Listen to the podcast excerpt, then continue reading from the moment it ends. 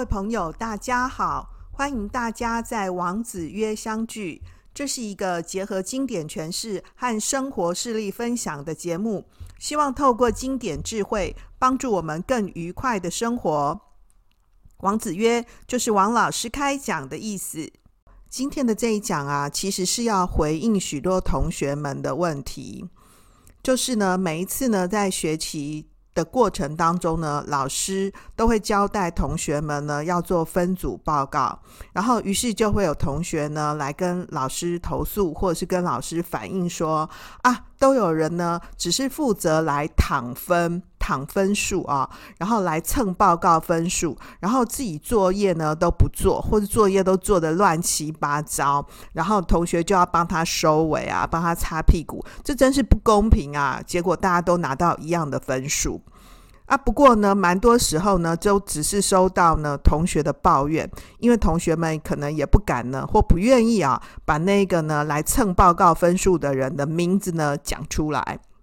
可是呢，同学又有非常多呢不满的情绪。那面对像这样的一个情况呢，那该怎么办呢？其实不只是读书的同学啊，在职场上面呢，我们也也会碰到像这种啊，我们在一个团队里头啊，有团队的同仁呢，明明呢都不尽心，也不努力，可是呢，哎。最后呢，老板呢在分配奖金的时候呢，他可能搞不好领的比你多，或者呢跟你拿到一样的钱，那你觉得啊，这样子该怎么办呢？实在是就 anky 耶哦。好，所以这边呢就提到呢说，其实人的这个工作积极性啊，不仅跟呢我们个人实际的报酬多少有关，而且呢也跟这个报酬的分配哦，是不是感到公平呢有关。这就是说啊，其实我们人呢，常常会自觉或是不自觉的呢，把自己付出的劳动代价跟所得到的报酬呢，与他人进行比较，并且呢，对于公平与否呢，做出判断。那这种公平感呢，直接影响到我们投入工作的动机跟行为啊。所以呢，就有一脉理论是在研究呢那个公平理论。那么，公平理论呢，从某种意义来讲呢，就是动机的激发过程呢，其实是人跟人呢进行比较，做出公平与否的判断，并且呢，据以指导行为的过程。所以，这样的一个公平理论研究的主要内容啊，就包括了报酬分配的合理性、公平性，以及呢，对工作参与者产生积极性的一个影响。那么公平理论呢，通常呢会讨论呢两种情况的这个公平关系式哦，就是当事人跟呢被比较的物件呢来做比较。如果说呢我当事人呢可以感觉到公平的话呢，通常那样的行为呢会表现出来是我自己呢对所获得报酬的感觉啊。或者是自己对他人呢所获得报酬的感觉，觉得呢是相当的，那我就会呢觉得很公平。啊，就你投入的这个心血啊，跟你获得的这个报酬，你觉得是相应的，或者是你去看别人呢，他所投入这个事件投入的那个努力的感觉，跟他后来所获得这个报酬的感觉呢是相应的，你就会觉得这样子很公平。啊，这个呢是呢，这个我们自己去看别人的过程，或是我们自己投入跟我们自己后来的这个获得报酬的过程。另外有一种呢是呢，呃，我自己呢对于我所获得报酬的感觉，以及呢跟过去的自己比啊。对自己过去报酬的感觉呢，来相比，就自己跟自己比，我过去呢跟现在呢的这个投入度啊，跟我现在的投入度，我现在投入更增强了嘛，所以获得更好的报酬哦。那你觉得这样子就会很公平？那相反的呢，如果在这个过程里头呢，你觉得我的投入度呢多了，但是我获得的报偿呢是少的，那你就会呢觉得不公平。那其实这个公不公平啊，很难判断的原因呢，就是因为它跟我们个人呢的主观感受，那以及呢每一个人呢所看待的这个公平的标准，甚至于是这个绩效的评定，还有是由谁来评定，评定人呢有关啊。就说，你后来觉得不公平，或是觉得公平，呃，这个标准是什么？好，那呢，这个标准呢，有可能是这个白纸黑字写出来的，对不对？啊、那即使是白纸黑字写出来的呢，我们说这个叫做硬指标哦。那这个硬指标呢，该怎么样认定呢？那一定要写得非常细致啊，对不对哈、那你就可以发现，不论怎么样，在写的细致的成文的条文里头呢，这个解释哦是非常重要的。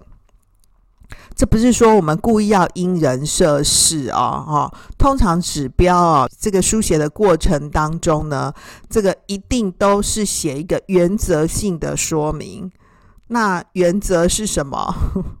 就是会有很多例外的情况啊，哦，那这个例外的情况，就是我们很容易会觉得不公平的感的地方。那另外呢，我们说这个公平还有牵涉到这个每一个人个人的主观判断嘛，哦，所以呢，这个公平理论的研究就指出说，当一个人呢感到不公平的时候，通常呢会采取呢以下六种选择当中的一种。第一个，你觉得不公平，好，我努力很多嘛。对不对？我收收到的这个收获很少嘛，要么你就是改变自己的这个努力投入度，再不然呢，就是改变了自己的产出。就我不用不用做这么好嘛，所以这个年轻人不是很流行一句话嘛？拿多少钱做多少事，对不对啊？或者是呢，另外第三种呢，就是歪曲对自我的认知。你可能就是常常做做不成功，你就觉得啊，我就烂，我就废嘛。要不然就是呢，歪曲对他人的认知啊，你觉得不公平啊，其实他又没有努力很多，为什么可以得到这么好的收获？那人家搞不好背后其实努力很多，诶啊，或者是呢，选择其他的参照物件。最后一种呢，就是离开这个领域。要不然你会选呢，改变自己的投入，改变自己的产出，或者是呢，歪曲对自我的认知，歪曲对他人的认知啊，或者是呢，选择其他的参照物件，或者是呢，离开该领域啊。所以呢，通常我们感到不公平的时候呢，研究者指出啊，我们大概会选择呢，这六种当中的其中一项。不过呢，说到底哦，这种公平感呢、对人们呢积极主动的影响呢，其实也还只是辅助性的，它并没有一个决定性的作用。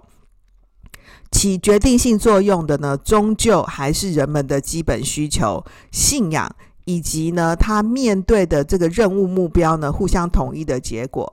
也就是说啊，这个决定一个人呢，碰到一件事或者是一个任务的完成啊，在呈现最终结果的时候，他所获得的这个东西呢，跟他的价值观呢是相合相趋近的，那他就会觉得呢，这件事大致上是公平的。但是呢，从现实上面说，投入呢跟产出的形式呢很多样化，这就让呢这个比较呢难以进行。即使是同一个领域也是如此啊。比如说，不同的个体呢，在年龄、性别、教育程度啊、经验、技能啊、努力啊、投入啊、面对事件的态度等等都不同。啊，那以写报告来说啊，这个写报告大家都要得高分嘛，但是大家呢所认为的高分的标准不同，你和老师啊，或者是你和你公司老板的标准不同，那所以其实就很难比较啊。那又举例来说，那我有高学历啊，可是你有深厚的资历，那你说高学历重要还是资历重要呢？啊，两个都很重要。那如果两个当中一定要选呢？因为这是要计价的啊。那这就让公平呢非常难精确的办到。那况且呢，经验呐、啊、投入的程度啊、时间呐、啊、都不相同。那即使是同学校啊、同学历，也有不同专业、不同能力的表现嘛。所以说啊，真的要做到公平，公平这件事情是很难比较的啊。当然呢，哈，广泛上面来说啊，谈公平理论呢，公平呢可以从三个方向呢来做思考。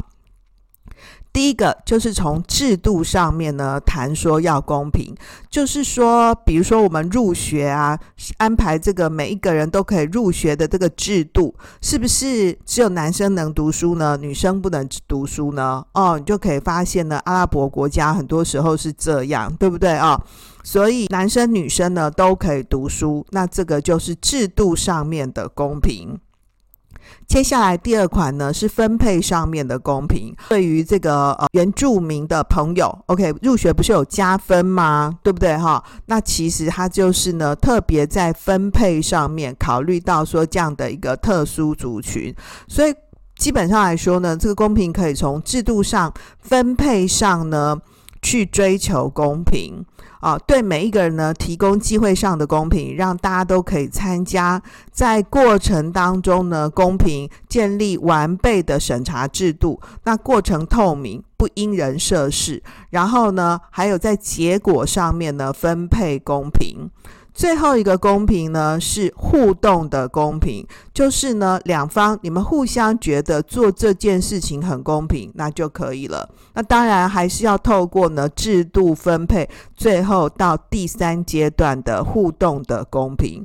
不过呢，这样的一个公平的理想，当然是要从提高全体公民的文化道德啊。法治啊等等方面的素质上面着手，让人们呢有渴求公平正义的意识，参与公平正义的能力和依法追求公平正义的行为哦。不过这是理论和理想上面的嘛，现实上面是呢，公平啊是人类世界呢永恒追求的过程啊。世界上啊没有绝对的公平啊。相对的公平呢，也要很努力、很努力才能产生哦。你只能够要求你自己处事啊，对待别人啊，对待外部世界要尽量公平。刚说这个公平跟自己的这个情绪、心情、认知很有关系，对不对？所以王老师要告诉大家说呢，在你有呼吸啊、活着的一生啊，你永远会感到不公平。因为当那一把呢叫做公平的尺规呢倾向你，事情的结果对你有利的时候呢，你不会觉得不公平；而只有当你自己的产出投入和结果不相称，就是说你的投入产出呢远大于收获，感觉不公平的时候呢，你的不愉快、不满、不公平的情绪才会产生。简单来说啦，哈，对你自己有好处的时候，我们通常不会觉得很公平。啊，我们会觉得我们很幸运啊，你不会感觉到说公平不公平这件事情有什么重要的。可是呢，你自己觉得呢？啊，请注意，前提是你自己觉得你的投入产出大于收获的时候，你就会觉得不公平。前面讲说你自己觉得嘛，那所以那真的是你自己，这不一定是代表你不投入哦，有可能你很投入，对不对哈？你事实上面。也是真的很投入，可是就是结果不如预期的时候，我们就会不开心嘛，觉得不公平。那要怎么办呢？哦，我必须呢很诚实的说哈，其实像这样子的一个情况呢，哦呃，要怎么解决呢？基本上是没得解的啦，哦，这种事呢，目前呢可以解决的方法呢，就是前面讲的那些理论。那要怎么办呢？啊，我必须很诚实的说哦，这种事呢是没得解的。这目前呢理想的解决办法呢，就是前面讲的那些理论啦。那但是你说那些理论没用啊？啊，不是说没用啦，是没有立即性的，直接对应在你这件事情上的用才对啊。所以说啊，回到我们刚刚讲写报告的事啊。我觉得第一个方法是自己找队友，因为各位同学啊，你已经上学一段时间了，对同学们的个性能力啊，大致上有所了解。反而是那个授课的老师不知道每一个人的个别情况嘛，所以我觉得分组啊，最好是自己选组员。那你选的伙伴呢，大概也和你意气相投，价值理念的这个观念呢是相合的，所以写报告啊。是需要那种文字功力很好的，或者是那个美编排版 PPT 很会设计的，还有需要一些很会找资料啊，然后很聪明、很能够提出见解的同学，对不对？当你们这些人呢、聚在一起讨论作业的时候，就会写出很好的报告。那这样子过程就很完美嘛。那不然的话呢，至少你找来的伙伴呢，就大家很熟嘛，大家可以一起讨论。三个臭皮匠胜过一个诸葛亮，对不对？稳定这个产出的品质啊，那不然最下层至少不要延宕交报告的时间嘛。我觉得像这样的情况呢是最好的。但是呢，如果是不能自己组队选队友啊，这个分组呢是被分配安排的，或者是随机抽签的，那那样子每个人呢做出的贡献的这个优劣长短啊。确实会有不同。如果呢，你的投入呢比收获少，那也是很有可能的。这个时候呢，你得想想啊，在这个课程或是这项工作当中呢，你最看重的是什么？把那个优先顺序排出来，在报告的每个环节的时候呢，都把你这个最看重的东西呢加入考虑，这样子你最后才不会太怨叹。举例来说啊，如果你写报告的目的啊，最想是想要拿高分，那你就直接必须要在小组讨论的时候挑明了来说，因为反正这些人也不是你选的嘛，是被安排的嘛，你就要挑明说，期限内呢，如果不缴出成品呢，会结果会如何如何，甚至于呢，你你可能要把这个很摆烂的这个同学呢剔除，只是这种情况比较少啦哈。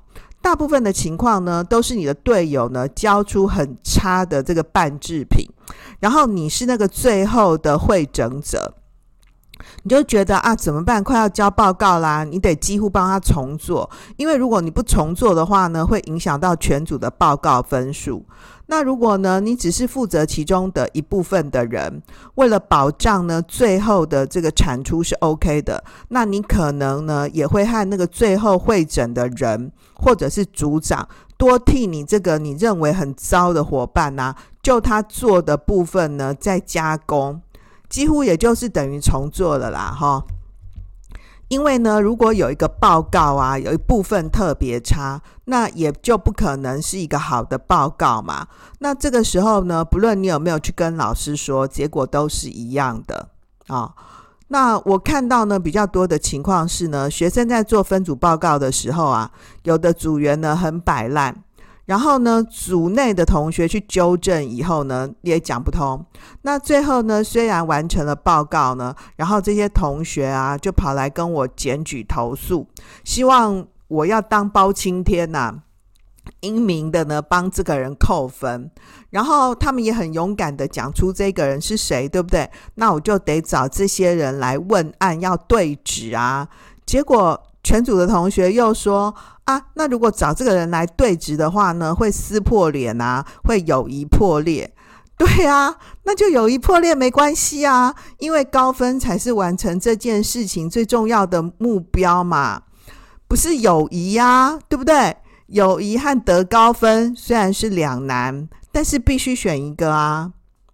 如果你们全组都同意要这样子做的话，都已经把那个同学的名字说出来了，为什么不找他来对质呢？因为搞不好你们觉得他没做，他觉得他很有做啊。那这边是不是大家一起要互相来评比呢？啊、哦，那通常呢，学生也不会选择是这种方式啊，大家就会觉得就是来跟老师抱怨，来跟我投诉。你这个报告呢，最后产出的样子是什么？那就会有一个样子的分数啊。不过话说回来，经过这次经验以后啊，你也就认识了一个人，对不对？不再跟他当朋友，或者是不再跟他合作，都是可以的啊。世界上没有都赢的事情啦，这也是在长大。然后同学就说啊，这个组员呢，以前是我找的，他以前就不会这样啊，啊，现在就变成怎样怎样啊。各位，这些组员既然是你自己找的，变成怎样怎样，其实当老师的或是做主管的，真的没有办法负责这么多，好吗？所以就得想想看，你到底要的是什么。我想呢，在一个班级呢或团体里头啊，理念相同的人呢，会渐渐的聚在一起，所以你就会发现啊，功课好啊，成绩好的人呢，他们通常都是一挂的，他们脸上有写“好学生”三个字啦。那所以做报告的时候啊，通常这群人会渐渐形成一个 group。可能不一定是第一名跟第二名哦，可能是第一名跟第三名一队，然后第二名跟第五名一队之类的。反正就是他们会有一个共同的默契，一个作业要写成一个什么样的情况。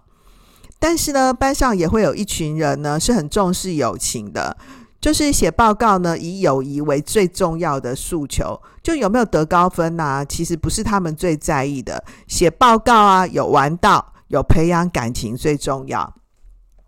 还有一种呢是顺应自然型的，大家不写呢，不揪我，那我也不写啊。到最后呢，比看说谁耐得住。那最坏的情况是到最后报告没交嘛，对不对哈？不过这种情况很少，几乎不会发生哦。多数的时候呢是交出很差的报告，然后有交就好。那一个班级里面人很多嘛，哦，大家听我以上的分类呢，就会觉得说，诶，可能重视友谊的那一种最好，对不对？也有写报告啊，也有玩到啊，然后也有增进感情，哇，根本就是完美嘛。那至于分数呢，哎呦，都读大学了，这只不过是一个科目而已，不重要啦哦。说起来也是啊，哈、但是你得认真想想哈、哦，你真心觉得你的成绩不重要吗？你真心觉得这个几分不重要吗？别说申请转系研究所考试入学啊，要看成绩单了。就算你没要读研究所啊，你没想说找工作，居然要看成绩单吧？我最近啊，不小心知道我的女朋友啊，她当年嫁入一个豪门哦，她的婆婆哦，有调她的成绩单出来看呢。天哪！那你说，哎，王老师，你说的找工作、嫁人啊，这种根本就是特例嘛。因为我们在学校写分组报告啊，最多就是分数的报偿而已嘛。核心的目的其实是学习啊。教育啊，就是学说怎么样跟人家相处啊，累积基本知识，培养自学力啊，负责积极的态度。其实这才是老师们让同学做报告的目的啦。换算成分数，只是一种包装跟手段而已。说真的啊，我们在学校里面写功课啊，真的只是这样，这是最重要的。老师交代同学做分组报告的目的，这是一种学习跟教育的目的。所以呢，你会产生的不公平的感觉，你其实是在学习跟这种不公平的感觉相处。为什么呢？因为吊诡而有趣的是啊，到了职场以后呢，这种写报告的不公平感呢，不会消失，它不但不会消失呢，而且它会常常的发生。就是呢，老板交代你的任务呢，公司里头呢，就是有人不努力投入，然后就是放在那边，跟你的同学一样呢，半摆烂的不去完成。那这个时候，你会选择说珍惜友谊去做功德，还是说要领奖金要求绩效呢？那这时候呢，那些在混的人哦，不止和你领一样多的奖金，搞不好还比你多。那你觉得不公平啊？那你要去找老板投诉吗？那好哦，你先想想看，去投诉有没有用喽？哦，那如果碰到开明的老板，嗯，那我想就是一次有用吧。回到问题的根本，你还是要想办法解决啊。要么你就说这是烂公司，真是太不公平了。那我就用脚选择啊，用脚投票，你走人不做了嘛，这就是一种啊。那如果说你要继续留在这里，那该怎么办呢？前面讲过啊，公平理论里面的公平关系式里面呢，就个人来说，是个人的投入和报偿是不是成正比？这个是呢，就个人的啊。那么如果呢，这个纵贯的来说，就是自己跟他人去做比较嘛。对比他人来说，我个人的投报率跟他人相比是怎么样？那如果也是相对的，那你就觉得没问题啊。如果失衡，你就会觉得不公平嘛。这个时候你就想想，你在这个领域里面，你最想要的是什么？你上班啊，最重要的是钱吗？是升职吗？是别人对你的感谢吗？还是价值感呢？工作啊，就是为了赚钱嘛，为了升官啊，大概很少人会反对啦。哦。那本来赚钱就很重要啊，这本来就是呢，满足每个人生存最基本的需要嘛，所以无可厚非啊。可是你有没有常常觉得，除了薪水收入以外，你总觉得好像还有一些什么？这个其他的感觉，就是所谓的价值感。而这个价值感呢，其实是无所谓公不公平，超越公平与否的这个超越现实的指标的意义啊。举例来说啊，你当一名呢设计师，你是开小吃店的，或是你是那个卖早餐的老板，他可能赚的钱也不会太少哦，但是他的工时很长，又还蛮累的。除了这个一例一休啊，现在规定呢，这个礼拜六或礼拜天呢。一定有一天就是要 off，对不对？以外呢，其实他平常每天都有开啊，对不对？那个老板如果休息的话呢，他还会在很早早的时候就贴一个那个。条子刚刚告诉我们说他去哪边哪边返乡不在家里啊，然后或是什么全公司员工旅游，对不对啊？然后呢，每一次之前呢，你去买东西的时候，老板都会提早告诉你说啊，我什么什么时候呢？哦，清明节的哪一天我要来放假。